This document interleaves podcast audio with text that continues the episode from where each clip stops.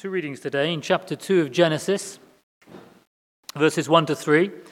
And I'm going to read Exodus chapter 20, verses 1 to 11. So, Genesis 2, I'm sure you can find that in your Bible. It's near the beginning. Genesis 2, verses 1 to 3. Thus the heavens and the earth were completed in all their vast array. By the seventh day, God had finished the work he had been doing so on the seventh day, he rested from all his work. Then God blessed the seventh day and made it holy, because on it he rested from all the work of creating that he had done. Then, if you turn over to the next book of Exodus, chapter 20, verses 1 to 11. Exodus 21 to 11. And God spoke all these words I am the Lord your God, who brought you out of Egypt, out of the land of slavery. You shall have no other gods before me. You shall not make for yourself an image in the form of anything in heaven above, or on the earth beneath, or in the waters below. You shall not bow down to them or worship them. For I, the Lord your God, am a jealous God punishing the children for the sin of their parents to the third and fourth generation of those who hate me, but showing love to a thousand generations of those who love me and keep my commandments. You shall not misuse the name of the Lord your God, for the Lord will not hold anyone guiltless who misuses his name. Remember the Sabbath day by keeping it holy. Six days you shall labor and do all your work, but the seventh day is a Sabbath to the Lord your God. On it you shall not do any work, neither you, nor your son or daughter, nor your male or female servant, nor your animals, nor any foreigner residing in your towns. For in six days the Lord made the heavens and the earth, the sea, and all that is in them. But he rested on the seventh day. Therefore, the Lord blessed the Sabbath day and made it holy.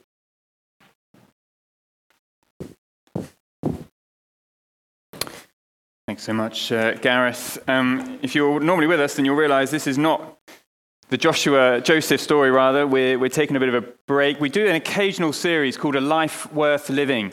Um, and it comes from the idea that the unexamined life isn't worth living. And so, what we're doing in this series is we're going back to the very beginning of the Bible, Genesis, looking at how God created the world and some of the things that He built into the fabric of creation. Some of the things that we want to be able to pick up and say, actually, they are good things that we still need to embrace in our life today. So we've thought about the orderliness of creation. We thought about being men, being women. Today we're thinking about rest. Sabbath, Christian rest. Let me pray.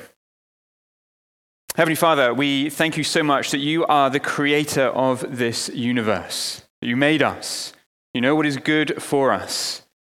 We pray that you would help us to hear what we need to hear this morning. That you would direct our hearts in the way that they should think and in what they should delight in. And we ask for your help in Jesus' name. Amen.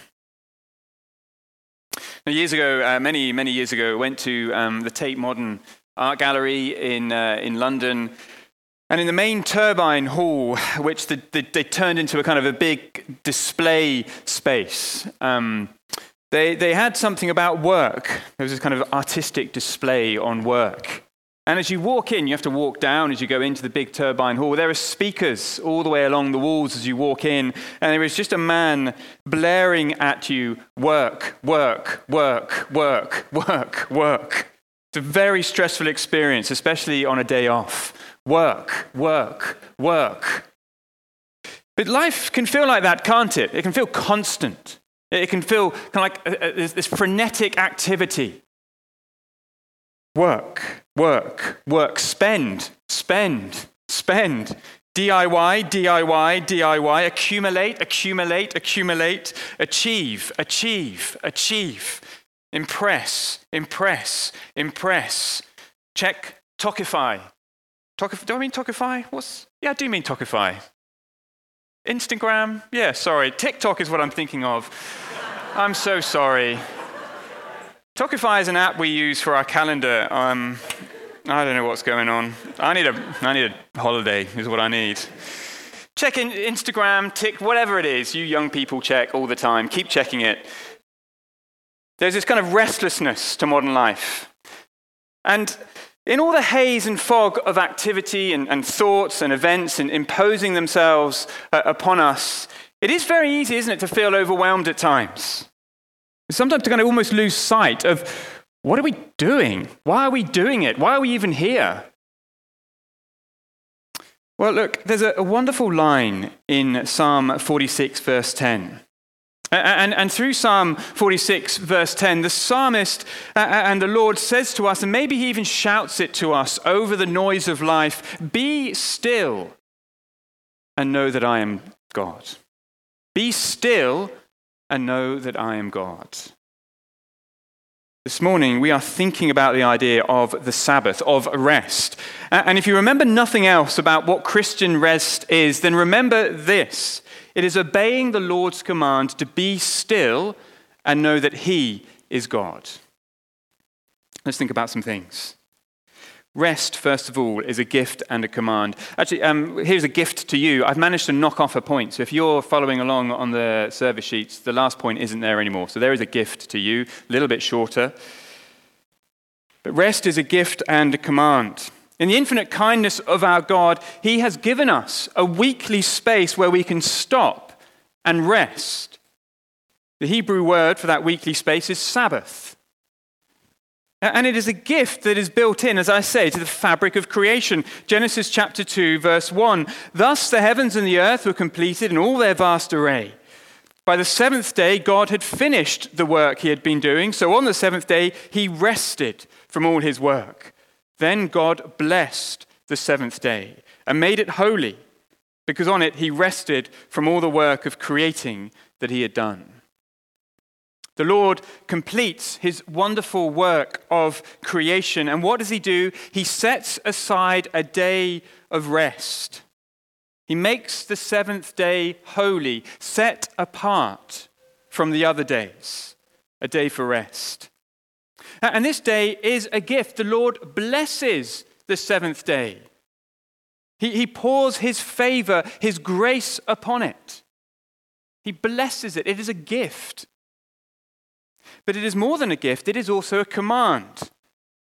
So it's one of the Ten Commandments. We had them read. Exodus chapter 20, verse 8. Remember the Sabbath day by keeping it holy. Six days you shall labor and do all your work, but the seventh day is a Sabbath to the Lord. On it you shall do no work. For in six days the Lord made the heavens and the earth, the sea, and all that is in them, but he rested on the seventh day. The Lord completed his work in six days and then rested, and he commands his people to do the same. The Sabbath day is a gift and it is a command. And as we come into the New Testament, we see something of a similar pattern. In Hebrews chapter 4, uh, uh, you'll have this verse in your sheets if you've got one. Got one the, the writer is talking about the eternal rest glory, salvation that we will have forever, the eternal rest that we will one day enjoy with Christ. But listen to how that eternal rest comes about, chapter 4, verse 9 of Hebrews. Consequently, there remains a Sabbath rest for the people of God. We've got this wonderful future to come. Why have we got it? For the one, that's Jesus, who has entered his rest has himself also rested from his works, his works of redemption, as God did from his. We have a future to look forward to because Jesus has completed his work of redemption, salvation. See, it's the same pattern. In the beginning, God completed the work of creation and rested, and he gave his people a day of rest that they could enjoy the Sabbath. In the New Testament, Jesus completed the work of salvation and then rested, and Jesus gave his people a day that they could rest and celebrate. It's not the last day of the week like it was in the Old Testament, it's the first day of the week, Sunday. It was Sunday that Jesus rose from the dead and appeared to his disciples. It was the following Sunday that Jesus appeared again to his disciples. It was a Sunday that the New Testament church met on. It was a Sunday that John calls the Lord's Day in Revelation, a day for the Lord, a day belonging to the Lord. I think what I'm trying to say is this keeping the Sabbath, or maybe uh, as New Testament Christians, we would say keeping the Lord's Day, it's not really an optional thing. It is a gift, it is a blessing to be enjoyed, but it is also a command.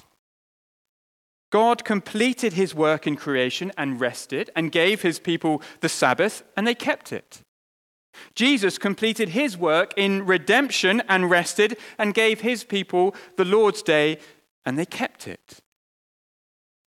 Now, I want to spend some time thinking about what it is the Lord wants us to do with this day that He has given us.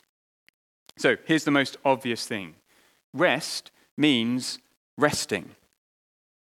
God expects us to rest on that day. We heard it in Exodus chapter 20, verse 9 On it you shall do no more work.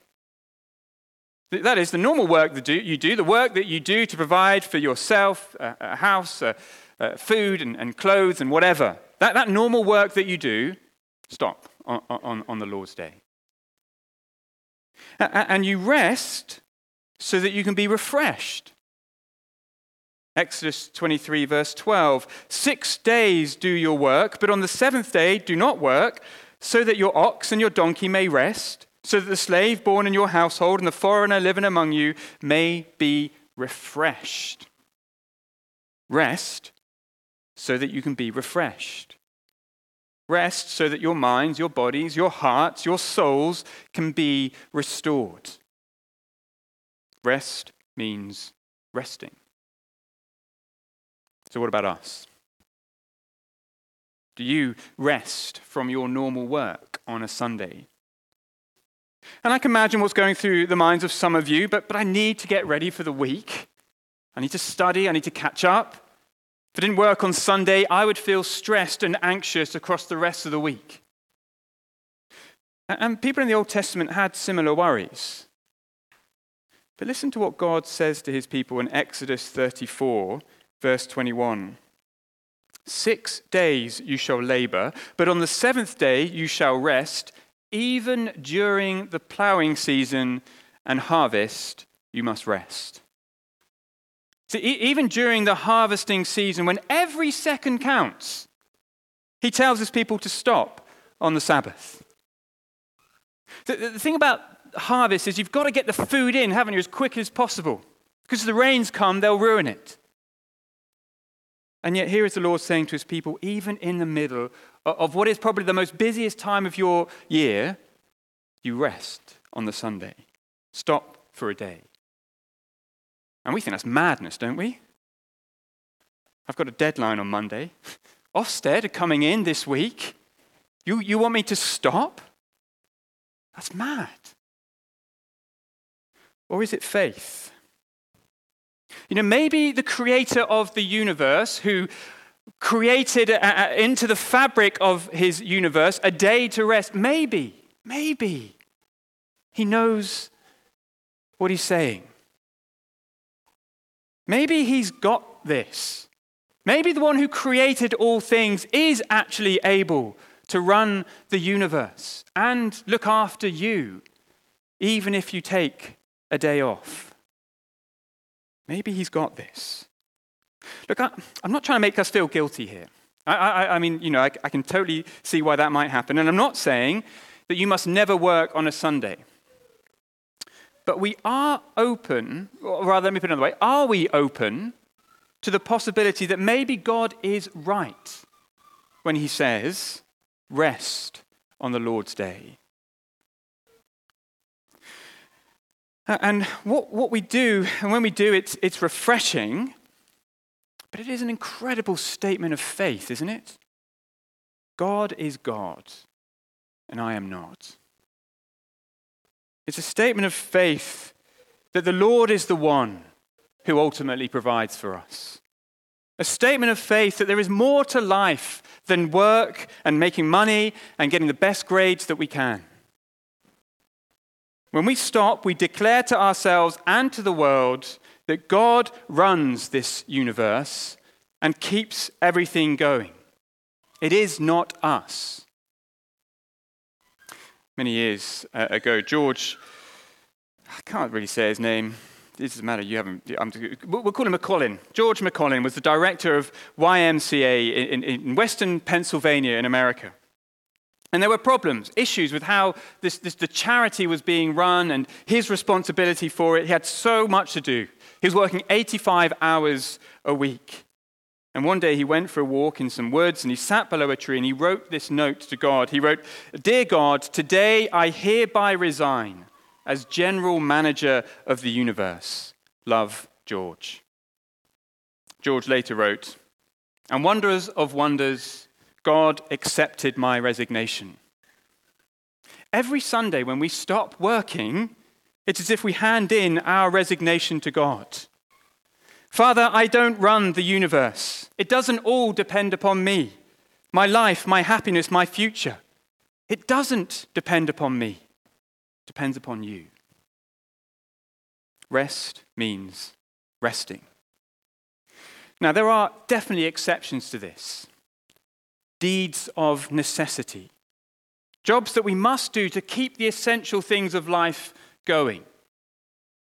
And deeds of mercy, jobs that we do to relieve suffering and keep people alive. So, so Jesus himself, he makes a point of healing on the Sabbath.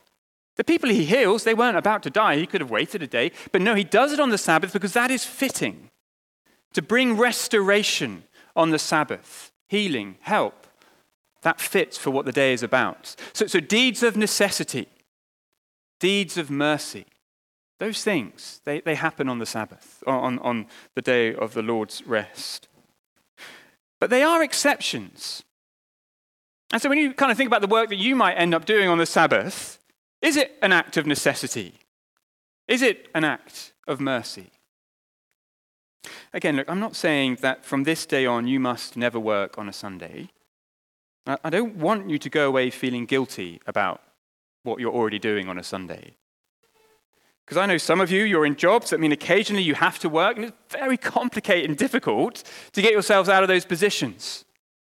I know that some of you feel you have to study and you have to prep for the week ahead, and I, I get that feeling. And actually, I don't necessarily think you should change anything right now, but think about it, pray about it, Consider whether the Lord, who made you and knows you better than you know yourself, might be onto something when he says, rest. Think about the way you work and study. Maybe you can change the, the patterns of work and study so that you don't have to work on a Sunday. And you can stop.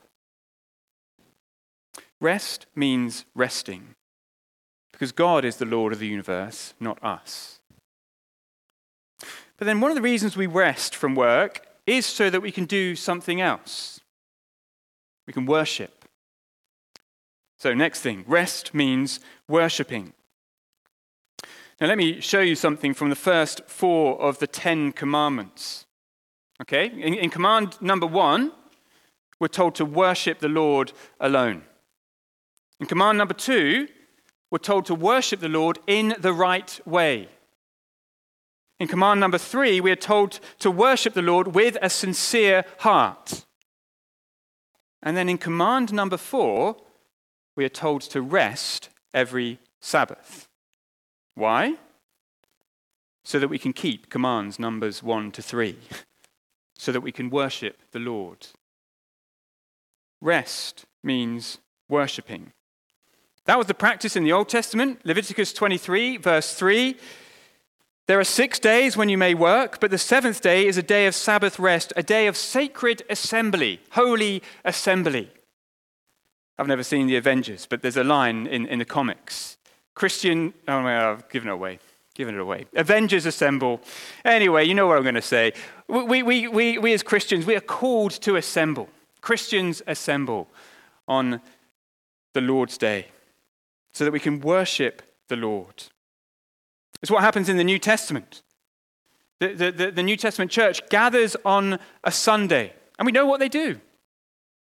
That they preach and they sing and they pray and they break bread, they share communion, they read the scriptures, they remember and they rejoice in Jesus Christ, their Lord and their Savior. In Hebrews chapter 10, verse 24, we're commanded to keep assembling.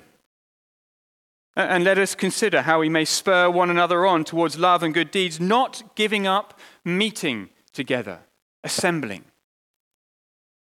Every Sunday, Christians assemble so they can worship. Rest means worshipping. But why? Why does the Lord place this obligation upon us? Is it for His sake? In France um, in, in, in, the summer and, and sometimes kind of see these things uh, a few times. At the outside of French garage, there's a kind of Michelin man inflatable. The Michelin man is the, kind of, is the mascot for the French tire company Michelin, and he's a big friendly guy made out of t- tires. Anyway, what he looks like doesn't matter too much, but outside one French garage, I saw the Michelin man inflatable uh, having air pumped into him. But there was some issue with the fan, it was kind of intermittent.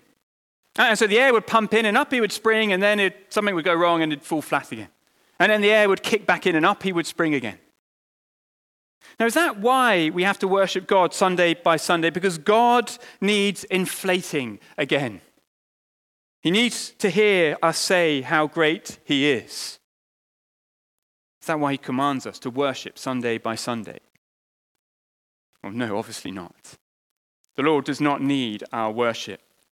Psalm 50, verse 9 I have no need of a bull from your stall or of goats from your pens, for every animal of the forest is mine, and the cattle on a thousand hills.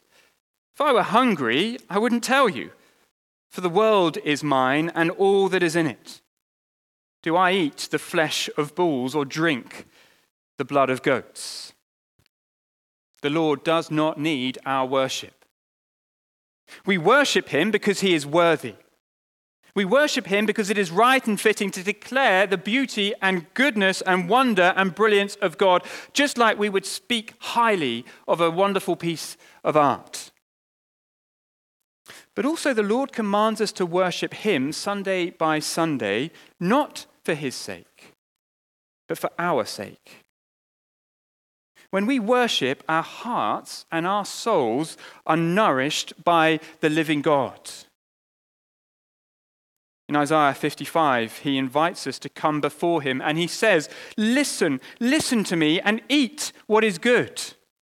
Where's this food coming from? Listen, it's coming from the words that God speaks to us. Eat what is good, and you will delight in the richest of fare. Give ear to me, listen that you may live. Where is our life coming from? It's coming from the words of God. Or Jesus promises us in John 4 Everyone who drinks this water will be thirsty again, but whoever drinks the water I give them will never thirst. Indeed, the water I give them will become in them a spring of water welling up to eternal life. Where do you find water that will keep you alive? In Jesus. Or John 6, we looked at this last week. Jesus says, I am the bread of life. Whoever comes to me will never go hungry, and whoever believes in me will never be thirsty. Where do you find bread that will keep your soul alive? In Jesus Christ. You see, as we worship Sunday by Sunday, as we set our hearts and our minds upon the triune God, Father, Son, and Holy Spirit, our souls are refreshed. Our hearts are filled with the richest of fare. Theologian Augustine, writing in the fourth century, put it brilliantly. It'll be on the screen. He says, Who would be such a fool as to think that the things offered to God in sacrifice or worship are necessary to him, or that he needs them for any use of his own. Rather, we must hold that everything done in rightly worshipping God is of benefit not to God, but to man. For no one would say that he had served the interests of a fountain by drinking from it. When we worship, we come to drink of the eternal fountain of life that is God And you don't enhance a fountain when you drink from it. I am not doing a fountain any favors when I drink water from it. The fountain enhances us. The Lord calls us to worship Him because it is a blessing to us. To be in His presence, to set our hearts and our eyes and our ears upon the power of God and the mercy of God and the love of God to hear him say to us, Your sins are forgiven, like we heard this morning. To hear him promise us, I have you in my hand, and none will snatch you away from me. To hear his words of instructions and his words of life. To tune our hearts to praise what is most worthy of praise. We don't inflate God when we worship, he inflates us. So come. Sunday by Sunday, make the worship of the Lord your highest priority on the Lord's day. Do whatever you have to do in the week to ensure that you can assemble with the Lord's people and worship. Some of you uh, are on kids' work, and actually, you're all on kids' work now, so you probably, uh, they're, not, they're not hearing this, but, but maybe you are on kids' work, and here you are. I just want to say thank you so much. You, you, you do an amazing job on a Sunday. But sadly, that doesn't mean you miss some part of the, the, the worship that we have. Just think about it. You don't have to do this, but think about it. Think about coming in the evening. Think about using that as a way to assemble with God's people. Rest means worship because the Lord is what our hearts need most. Christians assemble every Sunday to worship. And here's the final thing Rest means feasting.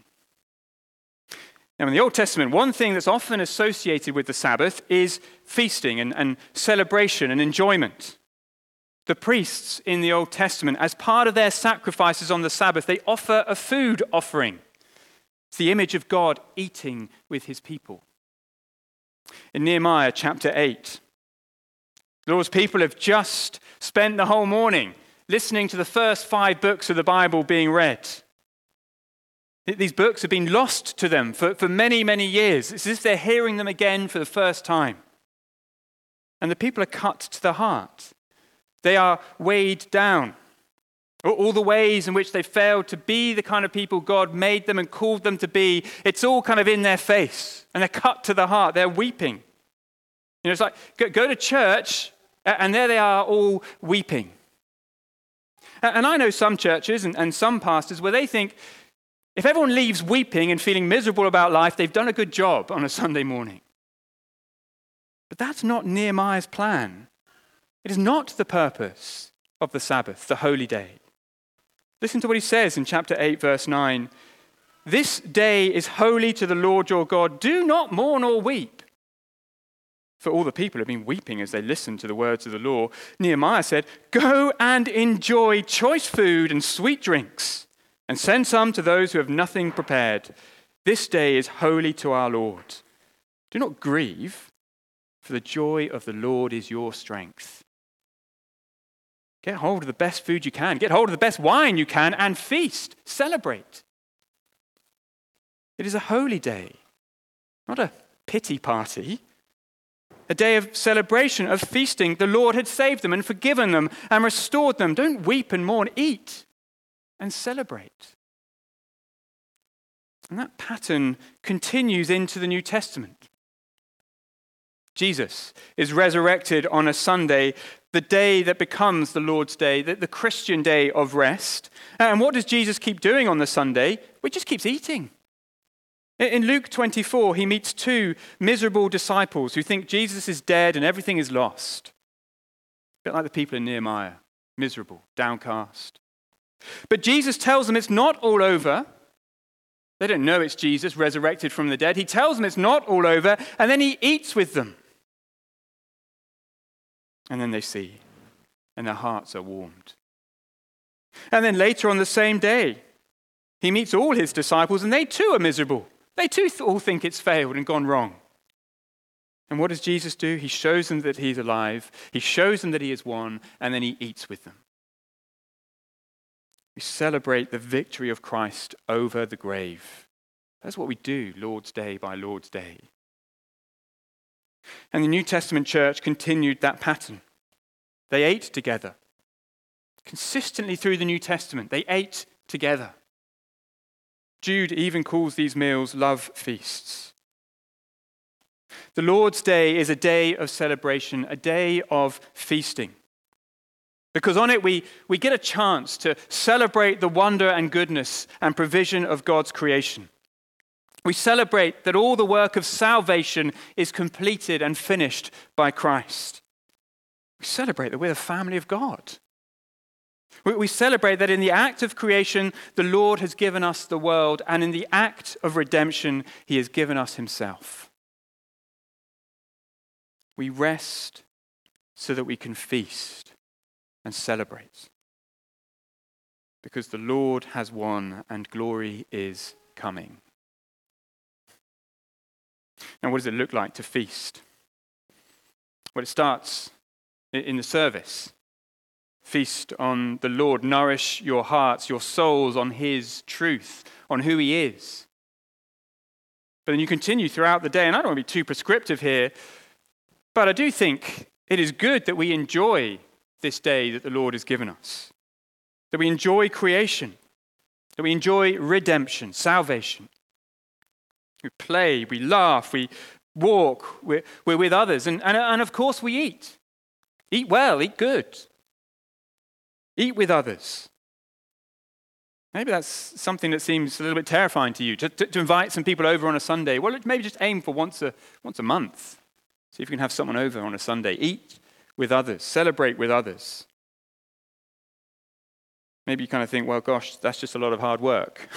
so it's going to be restful. Well, some things that are hard work and make us tired can still be restful. You can also, I mean, I don't want to give any, I, am not the person to give tips on how to do your cooking. But it, apparently, I think you can probably prep some of the stuff the day before, which might help. But look, th- this isn't a cooking show. But eat, eat well, eat good, eat with others. One of the things I love about Sunday at 6, our, our evening service, is that we have food afterwards, and it is not a feast. If you have been, you will know that it is not a feast, but people are eating together. There is laughter, there is joy, there is conversation, there is prayer. I heard about a family who, on a Sunday before they start their meal, someone raise a glass and they say the first half of Psalm 118, verse 24. This is the day that the Lord has made. And then the others around the table reply with their glasses raised, and we shall rejoice and be glad in it. The Lord has given us this day to rest. Let us rejoice and be glad in it. Let's feast. Let's celebrate. So, rest is a gift and a command. It is a day when we can stop, a day to worship, a day to feast. I've not said everything I could say. There are more arguments to be made. You may have lots of questions. But have those things in mind at the very least rest, worship, feast. Let me finish with this. There's a beautiful description in Lord of the Rings of the city of Rivendell. And it is kind of a city of rest where people go to find nourishment and, and restoration. Listen, it'll be on the screen. Rivendell was the perfect house. Whether you liked food or storytelling or singing or just sitting and thinking best, or a pleasant mixture of them all, merely to be there was a cure for weariness, fear, and sadness. I guess that's what the Lord's Day is about, isn't it?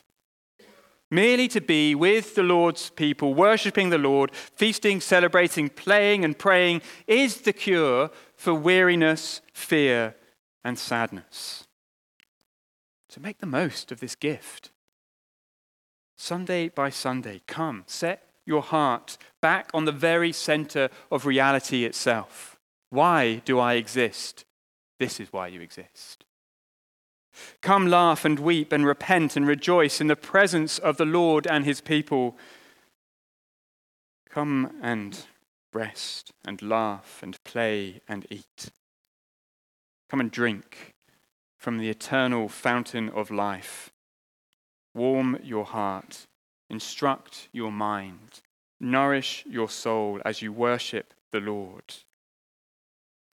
Be with the Lord's people and find a cure for weariness, fear, and sadness.